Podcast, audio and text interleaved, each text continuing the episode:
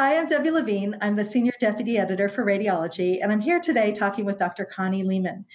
She and her colleagues at the University of Washington School of Medicine and Department of Radiology and the Seattle Care, uh, the Seattle Cancer Care Alliance in Seattle are speaking about a paper that's coming out in the August issue of Radiology entitled are qualitative assessments of background parenchymal enhancement, amount of fibroglandular tissue on MRI, and mammographic density associated with breast cancer risk. So, Dr. Lehman, welcome. Thank you. So, uh, first, I'm wondering if you can tell us a little bit about what you and your group did and what you found. We were really interested in something that we had noticed on breast MRIs that we were interpreting in our clinic. And there's a lot of variation in how much enhancement of breast tissue we see on breast MRI. We had lots of questions whether or not, like breast density, this might influence how good the test is in finding cancers. And we also wondered if it might help us predict risk in patients. So we designed a study to address that question. And um, you ended up looking at women who had cancer and then matching them. Um, can you talk a little bit about what specifically you ended up with as far as your patient population and your results? Yes, we went to a very large database that is linked to a, a, tumor registry that gave us the ability to look at lots of women that had undergone screening MRI at the Seattle Cancer Care Alliance, and um, we had were able to follow them to see which ones developed cancer after that screening MRI and which ones didn't. We selected those women. There were 23 that developed breast cancer, and we matched those. So we used a case control design. We matched those to women that were similar, except they never developed breast cancer. So, by that case control design, we could then assess whether or not there seemed to be differences in the patients that ended up developing breast cancer versus those that didn't. And so you ended up with 23 women in each group, which, even though you started out with a huge number, obviously the, those that end up getting cancer are going to be a much smaller percentage of that. And interestingly, uh, you found out that women with mild, moderate, or marked uh, background parenchymal enhancement were nine times more likely to have breast cancer. And I'm I'm wondering, um, looking at these for the enhancement pattern, that was a qualitative assessment that you had people do at the time of imaging. Um, is this something that can be computerized for more standardized assessment, or is this qualitative assessment good enough? Do you think? We are very excited about the approaches being used to try to be more quantitative. Whether we're talking about breast density on a mammogram or uh, breast parenchymal enhancement on an MRI, we tend to have studies where we have very subjective qualitative assessments. We, we look at the mammogram and we put it into one of four categories of breast density, or we look at our MRI and following ACR BI-RADS lexicon, terms, we use one of four categories of the breast parenchymal enhancement. Is there none to minimal? Is it mild? Is it moderate or marked? But that's somewhat subjective. There's some fabulous techniques and tools that are being developed to try to be more objective in this. And our prediction is that that would make us even better at assigning risk to patients based on this feature. And so you, you, when you find it in mild, moderate, or marked, and you clump those groups together, was that something you were planning on doing ahead of time? Um, or were your small subject numbers such that you had to combine groups to end up with results like what you found? Um, we had planned to do that in advance. We first we found that if we just compared, you know, the the four groups, not doing the um, the breaking into two large groups, but across the four groups, there was a significant difference across the four. But what was the most pronounced was separating the groups into none or minimal parenchymal enhancement versus the other three groups. And that's where we found this really pretty striking ninefold increase in risk in those women who were in any of the parenchymal enhancement categories outside of none or minimal. And then an additional analysis that you did was looking at whether that it, parenchymal enhancement was central or peripheral. And I'm wondering if you can talk a little bit about that, why you thought that might make a difference and why you think your findings were what they were. Well, we we um, we love the ability in academic medicine to be able to observe things in the clinic and then ask and address that question in our clinical databases. And many of us across the country and around the world that were doing screening MRI would talk to each other about these different patterns we were seeing. Early on, those discussions helped us a lot in just recognizing patterns that were part of just normal breast tissue enhancement. It didn't mean it was cancer, it didn't need to be followed, it didn't need to be biopsied. It was just a normal pattern. And some of them were pretty striking.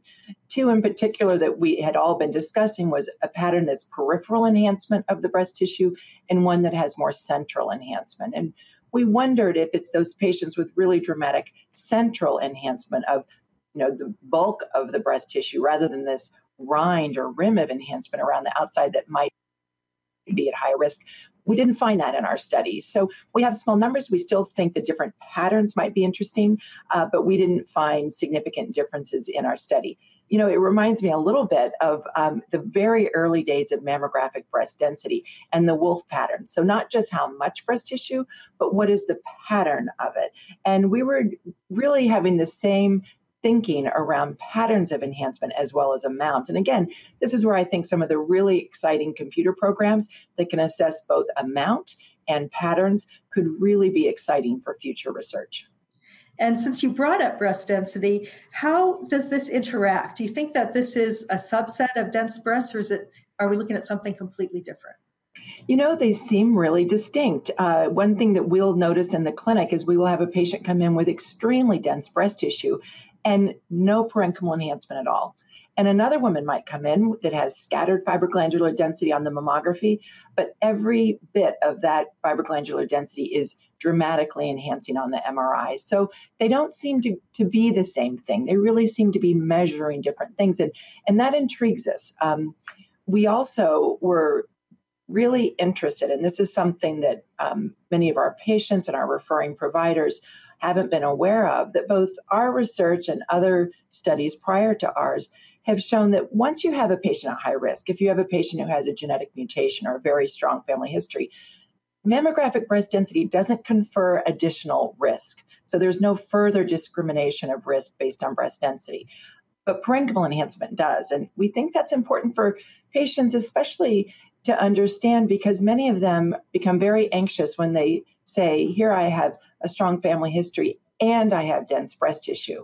Um, I sort of have a double whammy. We actually don't think the clinical research supports that. We think that once you're at high risk, it's really the parenchymal enhancement, not the mammographic, mammographic breast density that we should pay attention to. And so, do you think this is ready for prime time? It, are the, your findings and those of others such that when women have a breast MR, they should expect to hear about the parenchymal enhancement and use that for the future risk assessment? I, I don't think it's ready for prime time as far as patients making decisions about um, whether or not they, with even you know a higher level of risk, they should make treatment decisions. So, for example, what kinds of decisions are women at high risk trying to make? Um, some of them wonder if they're at very high risk, should they have prophylactic mastectomy? And they talk with their doctors about the pros and cons of that. Do I think that if a woman was at high risk and had marked parenchymal enhancement, that should push her toward mastectomy? I don't. I think the, the research is much too premature um, to have that mm. clinical application at this time.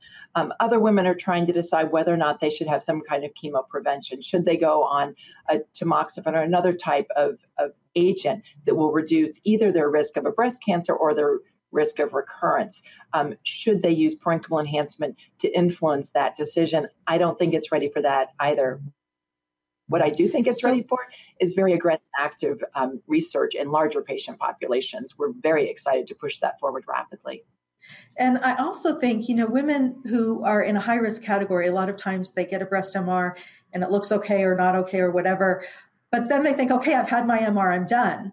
But Right now, is the recommendation a yearly MR once you are put into one of these high risk categories?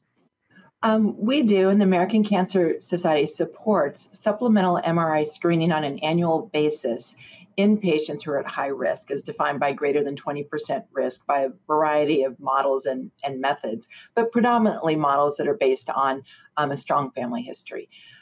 So we do support supplemental MRI screening in patients that are truly at high risk. There's a lot of important research going on right now to clarify some of the groups of women where we, we don't have enough data to give them clear recommendations. And the American Cancer Society has been really terrific in giving us a list of these populations of women that they hope to have more information on. What about a woman with no family history but a personal history? What about the woman who has extremely dense breast tissue and has had a biopsy showing lobular carcinoma in situ? Um, there are other groups that we, we need more clinical evidence to be able to guide their best decision making with their doctors. Excellent. And so, one of the limitations that you mentioned in your study is that all of the women, by definition, had already had an MR of the breast. So, were most likely at some increased risk. So you have a high risk population that you're looking at. Do you think the associations that you found can be extended to low risk populations? You know, we don't know. It's such an interesting question. In fact, it would be interesting if we found high risk patients, it's parenchymal enhancement, not breast density. Low risk average patients, it's density, not parenchymal enhancement. I mean, that we, we may be finding out more about what is it about these high risk patients versus average risk patients, but we don't know. We do have areas um, where women at lower risk are undergoing screening MRI. We don't support that. Um, we really follow and support the American Cancer Society recommendations, which are also supported by the Society of Breast Imaging and the American College of Radiology. But, uh, but there are women at average risk undergoing screening MRI. We're very excited about the Breast Cancer Surveillance Consortium database and the opportunities there to really address these compelling questions in a much larger group of women and a group of women that are at a really diverse level of risk. And um, what about menstrual cycle and menopause? How does that affect the uh, background parenchymal enhancement issue? That's also an area of active research. Certainly, we see trends. It's similar to breast density. We see trends that as women go through menopause um, and move from premenopausal to postmenopausal, the parenchymal enhancement tends to decline as breast density tends to decline. But it's not a black and white scenario, there's variation. Uh, we also see that there's some variation over the menstrual cycle, but not as much as was expected. Uh, similar um, changes over the menstrual cycle with mammographic breast density has been reported, but it's not as dramatic as we might think. What I'm really excited about is one thing that we notice when we have patients who have been undergoing routine MRI, um, perhaps they've had a personal history of breast cancer or they're diagnosed with breast cancer and they undergo treatment. If they go on a um, hormonal agent that blocks estrogen receptors, such as a tamoxifen or other type of chemoprevention um, hormonal agent, we can see really dramatic impacts on the parenchymal enhancement in almost all the patients, but interestingly, not all of that them. So I'm really interested in that. What does that mean if we have a patient whose breast tissue seems resistant to chemo to standard chemoprevention strategies? And what does it mean when we have a patient whose breast tissue is very sensitive? I don't I don't know if it's uh, warranted or not, but I know um, I certainly like it when I see patients who start their tamoxifen and they move from being a patient with marked parenchymal enhancement to none or minimal. That it it it feels like there's really been an impact on that patient and her tissue. Interesting. So, usually at the end of a podcast, I ask what you and your group are doing. But as we were talking about before we started recording here, you're in the process of moving from Seattle to Boston. And uh, so you're leaving behind a known oncology database and cancer registry that you've worked with for quite a while. Uh, what are your own plans for ongoing research in Boston? You know, I don't know if there is a more exciting time than than right now in the area of breast cancer research and in overall um, imaging research and science. We have so many opportunities. I am beyond excited about this opportunity in Boston and also so very excited about the work that will continue to be done in Seattle with one of the most fabulous teams um, anyone could ever work with. Uh, we also all feel that we're just expanding our community out. We've had such great examples of the community of scientists, whether it's through the American College of Radiology Imaging Network, um, the ISMRM, different groups where they really have international and national collaborations. And I think that Seattle Boston uh, collaboration is going to stay really strong. I, um, with the the team that I'm joining in Boston and the MGH group, I just I, I couldn't be luckier or more excited about the future. And we've got a lot of important questions to address for our patients, and uh, we're we're ready to get started. Well, that sounds great. And uh, I'm looking forward to seeing you in town. And thank you so much for your time today. All right. Thank you.